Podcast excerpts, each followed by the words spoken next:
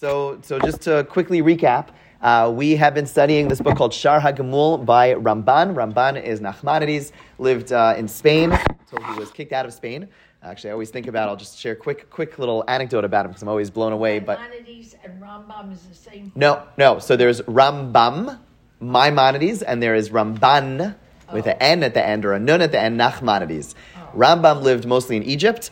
Nachmanides lived mostly in Spain. Okay, so uh, just a very quick little uh, historical piece because it just ties into this Sunday is Yom Yerushalayim, and so I always think about this. Uh, the Ramban, he was 72, um, and uh, you know, think about the life expectancy certainly in that day and age. He's living in you know 1300s, and he was forced to have a public disputation with a an apostate Jew, someone who became Christian. His name was Pablo Cristiani, and he didn't want to because you you cannot win. If you're living in a Christian world, you cannot win because you, certain things you cannot say. And he was promised by the, the king, the king who happened to have a good relationship with him, you could speak your mind, don't worry, say whatever you want, I'll protect you. So the Ramban actually did have this public debate about, uh, you know, Judaism, Christianity, and, and defending Judaism against the, the arguments uh, that this uh, Christian had. And uh, he actually wrote it up. There's a book, I think they translated it as The Disputation. Someone made a movie actually about it. Uh, but you could read it, his, his, his dialogue about his d- defense of, of Judaism. And when the debate was over, which according to, you know, you read Ramban's uh, listing of this debate, he, he did a pretty good job defending Judaism. Uh, the problem was that he spoke very candidly about Judaism and in the context spoke uh, derogatorily about Christianity in the process. Now, he was promised by the king that the king would protect him, but uh, the king came back to him. Apparently, uh, the king, despite how powerful he was, we know that back in you know the medieval world, there was always a big power struggle between the king and the church, and so ultimately the king told Ramban, Ramban Nachmanides, you have to leave the country. You have to leave the country. He was the leader of the Jewish people. He was the established leader living in Spain his entire life. And so at the age of 72, he picked up by himself. He, his family stayed behind in Spain, picked up by himself, and he traveled to Israel. Okay, and when he's in Israel, he writes a letter uh, to his son, who stayed behind, and he writes about the desolation that he sees. Wherever he goes in Israel, he says it's complete, everything is completely broken, everything is ruined, ruins. You know, the Crusades were not that too much earlier, um, and it's everything's desolate. And he writes, he has a powerful line there. He says, "The holier the place." He says, you know, Tiberii is broken and destroyed. He comes to Yerushalayim, and that seems where he's writing the letter, Jerusalem, and he says, the more holy the place, the more desolation. He says, Jerusalem, the holiest of cities, is the most desolate of all. Right? He sees Yerushalayim as, as completely desolate. And that's the letter he writes. Now, he settles there, and uh, once he settles there, people follow him. He's a charismatic leader. He's like the most important person in that time. And so eventually a community starts to build around him.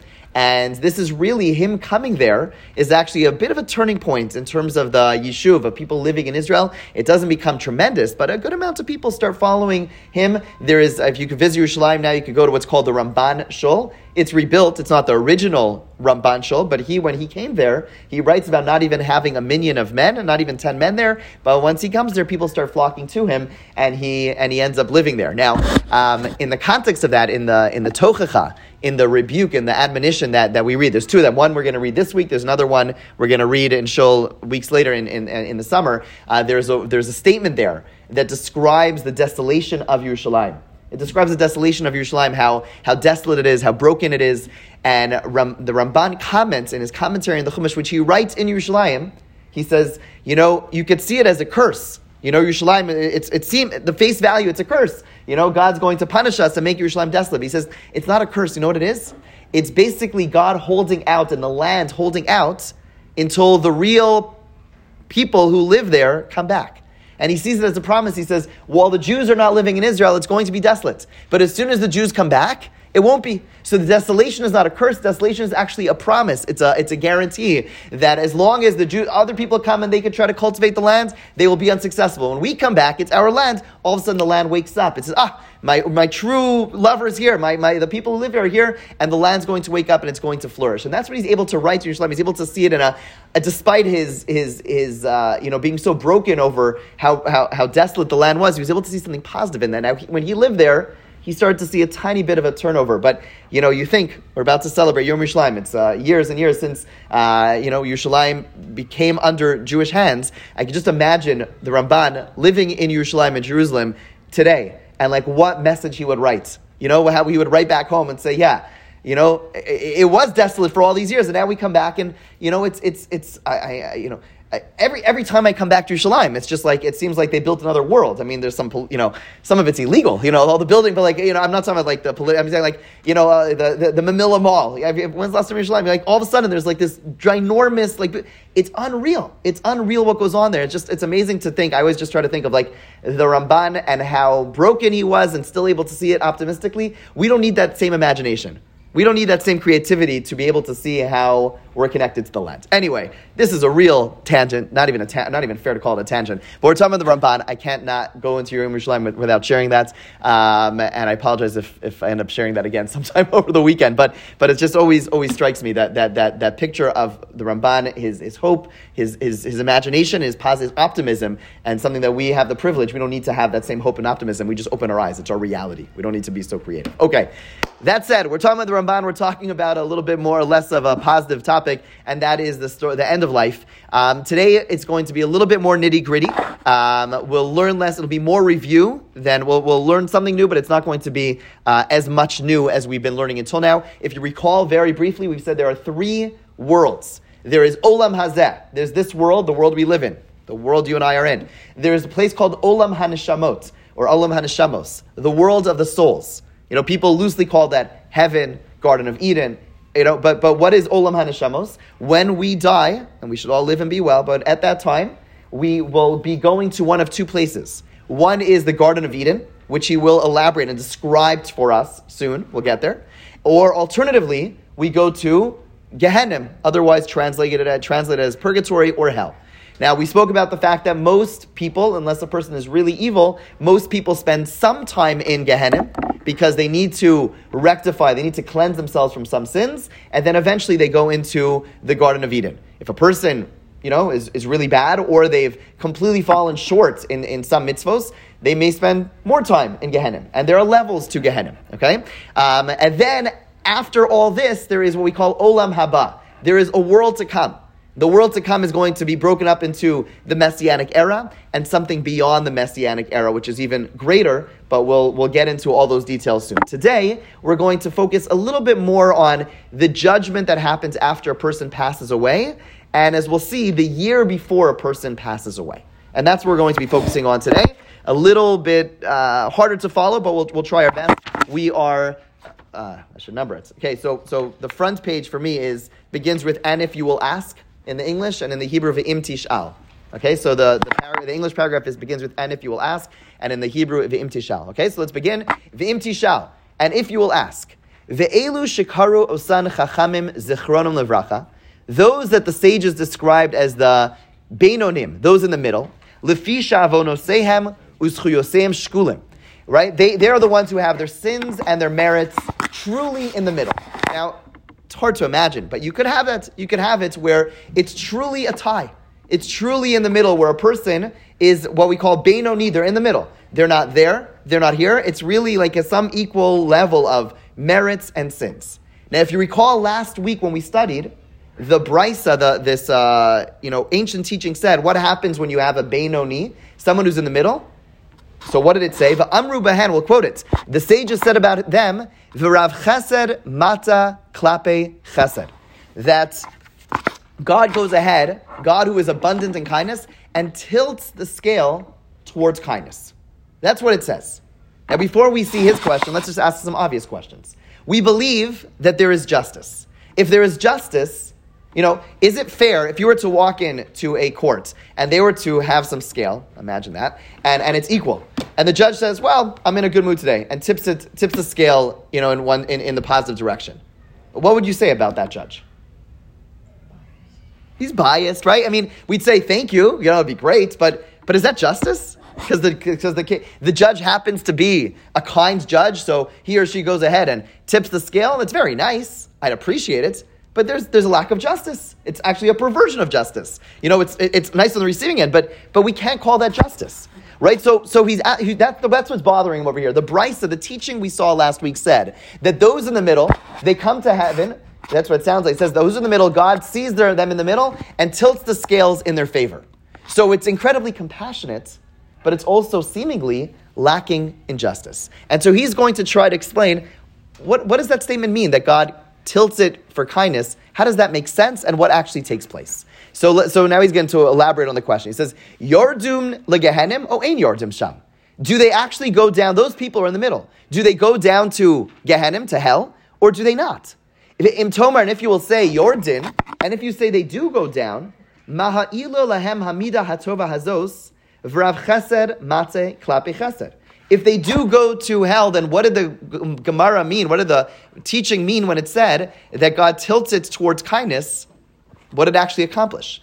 Vim tomar ein yordim sham, and if you want to say they don't go down to hell, v'chiavonos shkulim sha'asu, uh, What happens? So, what happens to all the sins that they performed? Again, this is the question of the perversion of justice. So, you want to say the person doesn't go to hell, and God just says, you know what? Eh, I'm just going to tilt the scale in their favor well, then there's a lack of justice. I don't feel like we're appreciating this question. You know, it's very nice to get a freebie, but a freebie isn't fair, right? If, if we believe that God is just, then there has to be a system. We can't say that God just like, you know what, eh, whatever, you had a bad day. Okay, maybe, maybe it's going to impact, but, but if we believe that sins actually impact, let's go back to a, a, a principle that we said before, then I'll come to your question in a second. We, we suggested that when we think about the impact of sin, there isn't this simplistic scorecard where God is saying, okay, check, you know, minus, check, minus, or mitzvah notes, avera notes, mitzvah note, avera. No. What it means when we sin, it actually impacts us. We change. It changes our being. When we do a mitzvah, it changes our being. So, so how could you say when you come to heaven and, and God says, well, you know, it's true, you did a lot of sins, but since you're in the middle, I'm just going to ignore those sins. How does God ignore it? Does he just erase all, just magically erase? All of the, the, the, the, the detriment, all the dirt that exists, does God just say, well, it doesn't matter? But, but, but who we are has been impacted. We've been tarnished. It doesn't just disappear.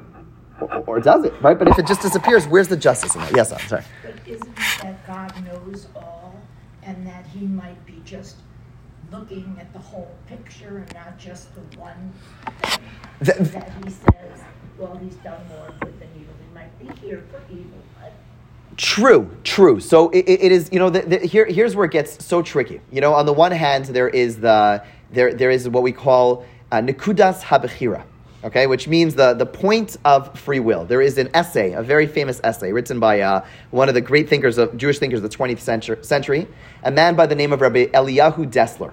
Okay, he gives an example of a of a field of war. I'll give an example since we're in Baltimore of a football field.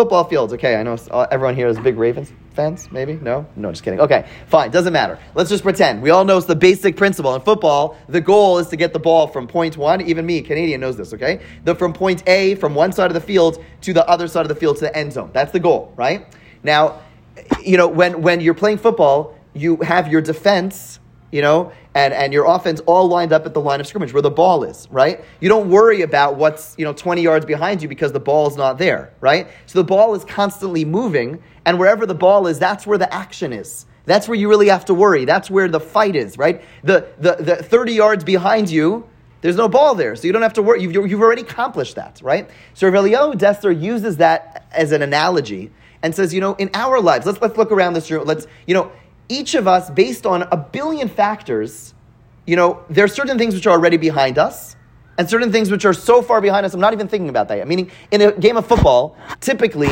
you know, the, the, you, you typically have short passes 20 yards, 30 yards. You know, rarely, rarely do you have that pass where the quarterback takes the ball and he throws it the entire length of the field? We call a hail mary. Excuse me. Uh, just kidding. What's called? Uh, but, uh, but, but, you know, but but we have the right where you throw the ball all the way across the field. That's not normal, right? That that is atypical. That's why it's so exciting because it's so abnormal. Typically, you're throwing a few yards, ten yards, twenty yards. That's the way to win the game. You keep on throwing it ten yards. You eventually get to the other side. That's the game of life. The game of life is that. So so what does that mean practically? It means I'll use my you know let, us go around this room you know, um, we're all right now doing a mitzvah. We're all right now doing a mitzvah. We're studying Torah. Okay, it's a big mitzvah, one of the biggest mitzvahs, Talmud Torah and Keneged But the impact of the studying of Torah on each of us is radically different. Is radically different. Okay, meaning because each of us, you know, for, for some of us, we may have grown up that the study of Torah is essential and we must learn Torah every day, right? And if that's been in our head, in our head, in our head, day in and day out, and we've done it day in and day out and day in and day out, that means we're still getting a reward every time we study Torah. But the question, but we're not really struggling with should I study Torah, should I not, because we're so accustomed to it. For some people, you know, studying Torah is it's a nice, it's a very good thing. Okay, so for them, maybe there there is a different level of struggle for that person, right? Maybe for them, studying Torah every day is a battle of sorts, right? For some people, studying Torah is such a crazy thing. I've never uh, studying Torah, what? And for them to come is such a struggle, right? And for them, it, it's right there. It's the most like intense, the, the, strongest defense against you, and you are fighting against that in, in the most intense way, right? Each person's doing the same. We're all doing the same mitzvah, but the impact depends on where Torah is in our field. Is it something that's behind us? Look, for me, let's let's let's, let's call a spade a spade if I didn't show up over here, I'd have, I don't know, you know, 15 people would be quite upset at me, right? How much free will, how much did I exercise free will to come here? Very little. Very little. I grew up, thank God. My parents inculcated in me, like, you have to study. I went to schools. You have to study Torah every day. It was a given. It was a given. So, of course, I get reward. It impacts me to my study Torah. But the impact for me is different than a person who might be here, who for them, this is a big deal for them to come here. It was a big choice. For them, they just gained, like, for them, this is the line of scrimmage. And by coming here, they just walked up. They just pushed forward 25 yards. Unbelievable. For me, I don't think I moved the ball. I don't think I moved the ball. Uh, maybe I did a quarter of an inch. They moved the chains, tiny bits, but not nothing real, right? Not, of course, it still is valuable. But each of us, I'm, I'm, where am I? I'm going to try to come back to your question. But the point is that each of us are judged. The impact of the soul, it's like a muscle right? If you've been doing 10 push ups, okay, let's use a simpler analogy because football, apparently, we're not a bunch of football fans here. If you've been doing 10 push ups your whole life, it's nice. It'll maintain those things. But if you do 10 push ups, you move on to 11 and then you move on to 12, right? So God sees, it's not like God's judging us based on our context, it's natural. It's a muscle. Our spirituality is a muscle. When we do things that are hard for us, we get, it, it's more reward. When we sin and it's, and we shouldn't have. It's like, what? What's wrong? Like, this was such an easy thing for you. Why'd you fail in this area? Then, then, then you have a much bigger impact. It hurts you more, so to speak. And when we sin in a way that we, it, it was indeed a big struggle, the impact is going to be less because we had that internal battle. So, to your point, to your question, yes, God looks at the big picture, but there's always an equation. Every action has a reaction. Even me, who's here, who if I didn't come here, someone here would probably knock on my door and say, "What's wrong with you, Rabbi? Get out of your house." No one would do that, of course. But, but uh, you know, I, I, I moved. There's a tiny bit of movement in me being here. Every action has a reaction, and yes, the context. To your point, Ellen, the question of doesn't God look at the big picture is taken into account, but it can never be. The actions cannot be ignored, whether it's a sin or a good deed every action has to have a reaction on our soul. So to say, again, going back to our question, does God just tilt the scale? You're suggesting, Ellen, that maybe he's doing that because he realizes it's very hard for us. That impacts the judgment, but it cannot, but, but at the end of the day, if we sinned, it cannot be ignored. And that's the question he's grappling with. It seems like God is ignoring some of the deeds we do. Is God just tipping the scales for us? That seems very kind, which is one of God's attributes, but how does that get balanced with justice? That's the question on the table. Okay, so let's let's see what he what he answers. So he says, um, "Uchuvas she'ela zu l'sholoso." The answer uh, to this question is the one who asks it. The, he answers it with another uh, question. Okay, you think it's a new thing that Jews ask questions to questions? It goes back. Okay, so he says to your question, I'm going to add a question, and through that question, we'll answer it. What's the question? rasha shasino so rasha gamor. Uh, a rasha who is characterized as someone who is a completely evil, Shenidon legehenim lidoro doros, who is judged, as we saw again last week. There are people who are judged in Gehenim not just for 11 months, but stay there for generations. Who are those people? Lefisha kafra betchias amesim. Those are people who uh, rejected, they deny the resurrection of the dead, one of our principal uh, uh, ideas of faith. Oh, hitil ema yiser al or placed undue dread on the congregation. Vuhu haya osik b'mitzvah. And at the same time, this person also performed many mitzvahs. Right? You could have someone. I used to have someone who used to come to some of my classes who said, Rabbi, I am an avowed heretic, but I want to learn Torah. Cool. He sat here, um, and that's what he did. Okay? Um, he didn't wear a kippah, by the way. Yeah, he said, Why don't you wear a kippah? I'm an avowed heretic. I don't believe in this. But I like learning Torah. So is that person going to get reward for the learning of the Torah? Yes. Will that, but if they reject, deny the existence of God, you know, based on our tradition, that person, not this person, I'm not judging this particular person, but according to our tradition, our, a person who is a true heretic, whatever exactly that means, that person stays in Gehenna for generations, and yet they do good deeds. How do they get? How do you balance that? Where and when do they get re- rewards for those good deeds if they're spending all this time until the end of time, you know, in Gehenna? When, when, do they get rewarded for their good deeds? Right? So he's flipping the question. He's saying, wait, there are other people we also have to understand. When do they get rewarded? Okay? Um, and he asks further. Uh, um, he says, and, and also, let's say someone rejects um, the world to come, uh, you know, uh, the resurrection of the dead. And we're told that that person stays in Gehenna for generations. Okay, now you have a murderer or an adulterer, someone who serves idols, right? Three cardinal sins. Let's say someone does all those things. We're also told that person stays in Gehenna, in hell, for generations. Is there no difference between them? Is someone going to tell me that a murderer is going to get just as much uh, hell time, so to speak, as someone who rejects the resurrection of the dead? Wouldn't we say a murderer, in some respects, is, is worse? I would imagine, right? So what's going? on? It seems like he, what he's pushing at is that our understanding of heaven and hell are a little simplistic, and we need to understand things a little bit better. So let's go to the next paragraph. Okay, he says like this: Elah mitzvos umasim tovim. Next paragraph. Rather, one who does mitzvos um, uh, and good deeds over averos harbe, and they perform and they commit many sins. O avera achas chamura, or a very harsh sin or a terrible sin. Shiroi lios aved ba, that because of it they should be destroyed, meaning their, their soul should be destroyed. The nidon kirasha gamor, and they should be judged like a, like a completely uh, evil person, meaning someone could commit sins which are make them, even if it's one sin, let's say it's a person who is a murderer, they do everything else right, but they're a murderer. What would you call that person? They do all 613 mitzvahs except for one. They kill people. I'm sorry to use such an extreme example, but the point is we say that's a rasha, right? So, so what happens? But they do all these mitzvahs. Where's the justice? So what happens to such a person? So mishalim lo hakadosh baruch hu. Skip the verse. God repays that person schar osana mitzvos, the reward of those mitzvos, but olam hazeh in this world. Very simply, right? Basically says that yes, there is going to be justice. But there are two places where justice can be found. We touched upon this last week, right? He says a person who is a Rasha Gamor, again, a, a murderer, someone who murders, but also does mitzvos. What happens? How do you deal with that? How do they get reward? They are deserving of reward. The answer is they get reward in this world while they still live physically. And when they, therefore, when they come to heaven and they say, "Hey, I did mitzvahs," God says, "I know, I paid you back already. You got your reward while you were still here in this world. Now you're just getting punishment. Right? So again, he was asking the question, what happens to the rasha, to the terrible person who never goes into Gan Eden? Where do they get the reward? The answer is they get the reward in this world. Okay? Yes?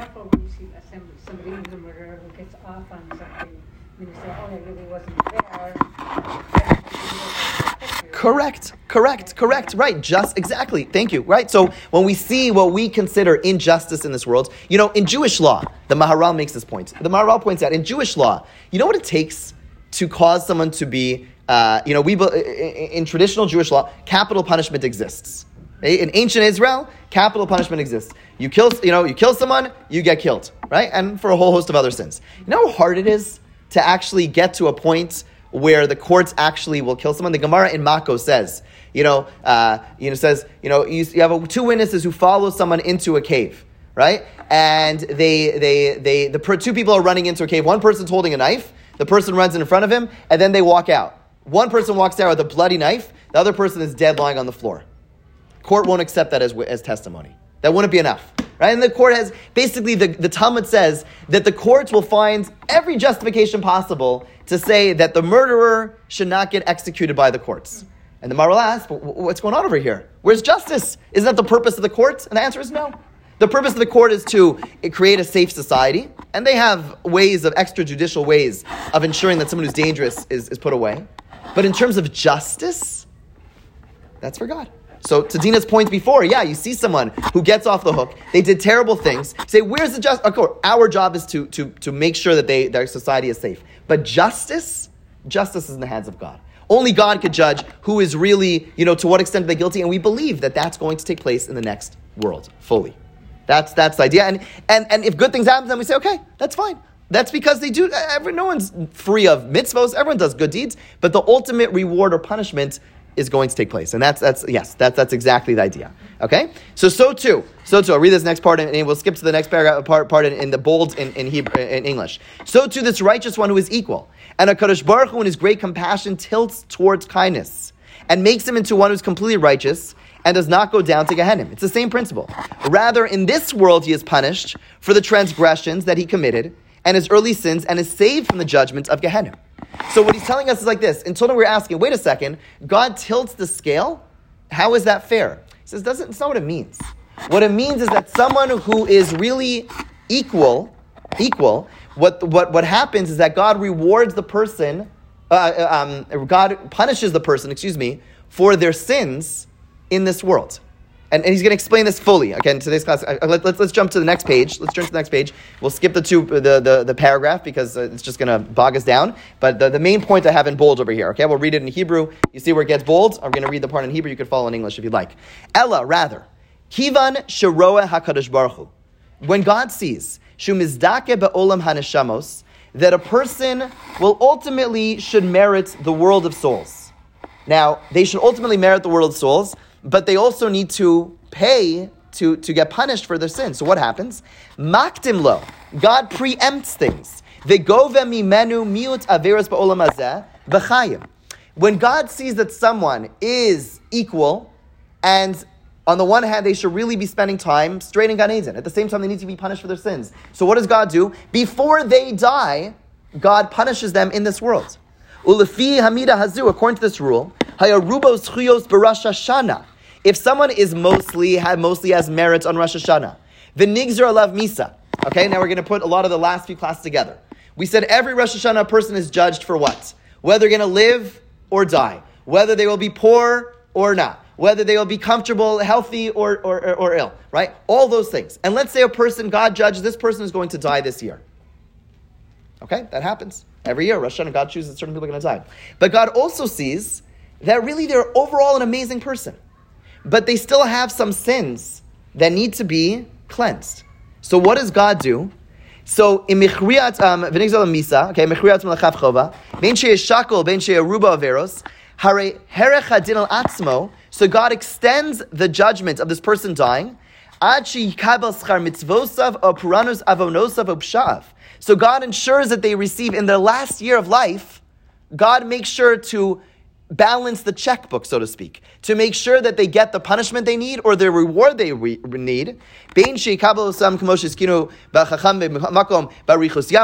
So whether that means a person gets a longer life, or other ways uh, uh, of receiving uh, things in this world, okay? Uh, so that the payments will be fulfilled. And ultimately they'll be able to have the real reward or punishment in the world of souls. So what is he saying over here? What he's saying is as follows. You know, the last year of life, often, a person is, um, let's say a person, you know, passes away. So sometimes people pass away suddenly. Oftentimes a person passes away in the midst of lots of pain, lots of illness, right? People more typically pass away in the context of illness, of being sick. And that last year of a person's life could be incredibly difficult to witness. Most certainly, it's a person we love, and uh, you know, they go through all this pain, right? And at the same time, what he's telling us over here is a, perhaps a different way of framing it. What he's telling us is as follows. On Rosh Hashanah, God chooses, decides who is going to live and who's going to die. So person X, let's say God says he's going to die. And God says, okay, this person is going to die, but if they would die today, they still have many sins that they have to be cleansed from. And therefore, what would happen is that they're going to go to Gehenna when they die, which we said, where would we rather suffer? In this world or in Gehenna? Gehenna is much worse. Everything in the world to come is much more intense, right? So a person, God says, this person is going to die this year, okay? Sometime this year. But if I were to take that person's soul back to me today, they would suffer greatly in Gehenna. So you know what I'm going to do instead? I'm going to make that person suffer, be in pain in this world, right? And therefore, sometimes we look at the last year, months of our loved ones or someone in the last year, and there's so much pain and it, and it should hurt us. We're human. We, we shouldn't, uh, you know, theologize and say, oh, don't worry. But it, it should pain us on the one hand. And at the same time, intellectually, we could understand that perhaps what is happening over here is God is saying, I want this person to come to, get, to Gan Eden straight away without having to deal with that level of pain. So, how am I going to deal with that? How am I going to do that? I'm going to ensure in this last year of their life, they're going to suffer a lot. And it's going to be painful to watch and painful to experience. But in doing so, what that paves the way for is that when they enter into Gan Eden and they enter into Olam HaNishamot, the world of souls, when their soul departs their body, they'd already have been cleansed from so much of the pain of, Gan, of that they could have had in Gehenna, and therefore they could go straight to Gan Eden.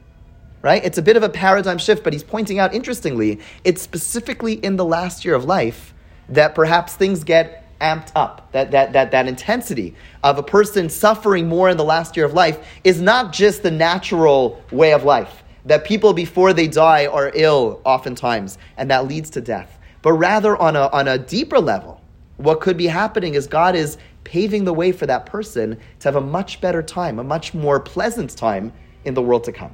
Yes? Does this only apply to a or?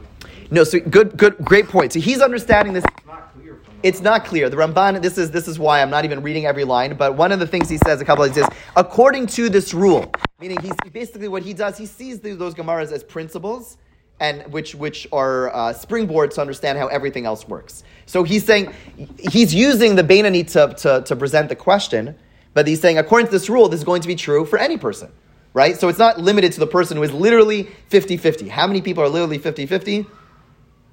One. I don't know. How, how many people can literally be 50 50? But he's saying there's a principle at play over here. When the Gemara said that God tilts it towards kindness, it didn't mean that God perverts justice. It means that before the person dies, God makes sure that they'll enter Gan Eden. And that is true for many other people as well people who aren't 50 50, right? So, again, if we wanted to walk away, what's the walk away principle that he is presenting to us? We've talked about the fact that when we pass away, there is a judgment in what we call Olam HaNeshamos. God chooses if we go to Gan Eden immediately, or we go to Gehenna forever, for many generations until the end of time, or we spend some time in Gehenna and then into Gan Eden. Now he's telling us there's another factor over here that is important to know, and that is something that specifically takes place in the last year of life. In the last year of life, when God, if God were to choose decide, judge, for whatever reason, this is the year a person should die, God, in his kindness, will also want to ensure that a person typically will have less time in Gehenim and more time in Gan Eden. And so, one of the methods of doing so is that in the last year of a person's life, in the year that it has now been chosen, decided that a person will no longer live, will live, not live past this year, God may go ahead and punish and, and make that person suffer more in this world. In doing so, that negates the need for a Gehenim and therefore they have an easier time, more clear, an easier time to come into Gan Eden in a more pleasant way. So again, it's, it's a reframe, hopefully somewhat of a comforting reframe for us when we think about people who suffer so much in the last year of their life to recognize that yes, it was hard to see and it's impossible to bear, and at the same time to recognize that that could be coming from a place of this is klapei chesed. God is tilting it; it's coming from a place of kindness where God is ensuring that we suffer here so that we do not suffer there. Yes. So if somebody doesn't have a lot in last year of life, should we infer he's going to have a tough time in Gehenna? I would be, I, I would be oh, uh, hesitant. I'd be hesitant. Maybe the person is so so righteous that that's not going to happen. I don't know. I don't know. I, you know, look, it, it's possibility. I, would be, I'd be, I'd be hesitant to infer anything, uh, anything of that nature, but it's certainly a possibility, right? So it's, it's, uh, you know, suffering is a, is a double-edged sword. You know, uh, the, the Gemara talks about the, the suffering are mimarkin, and which is what this Gemara is saying. When we suffer, it actually helps us. At the same time, you know, the sages, you know, there's the Gemaras in Brachos where, you know, rabbis were visiting uh, some of the greatest sages. And they say, Do you want us to pray to have you healed? You know, because this is actually good for you. And they say, I don't want the, I don't want the suffering and I don't want the reward for the suffering. In other words, you know, this is a balancing act because on the one hand, we're human. At the same time, we, are believers. You know, I'll ask you one, I want to come to your question in one second. Like, for example, and there's something the Ramban writes elsewhere. Um, you know, when a person passes away, when a person passes away.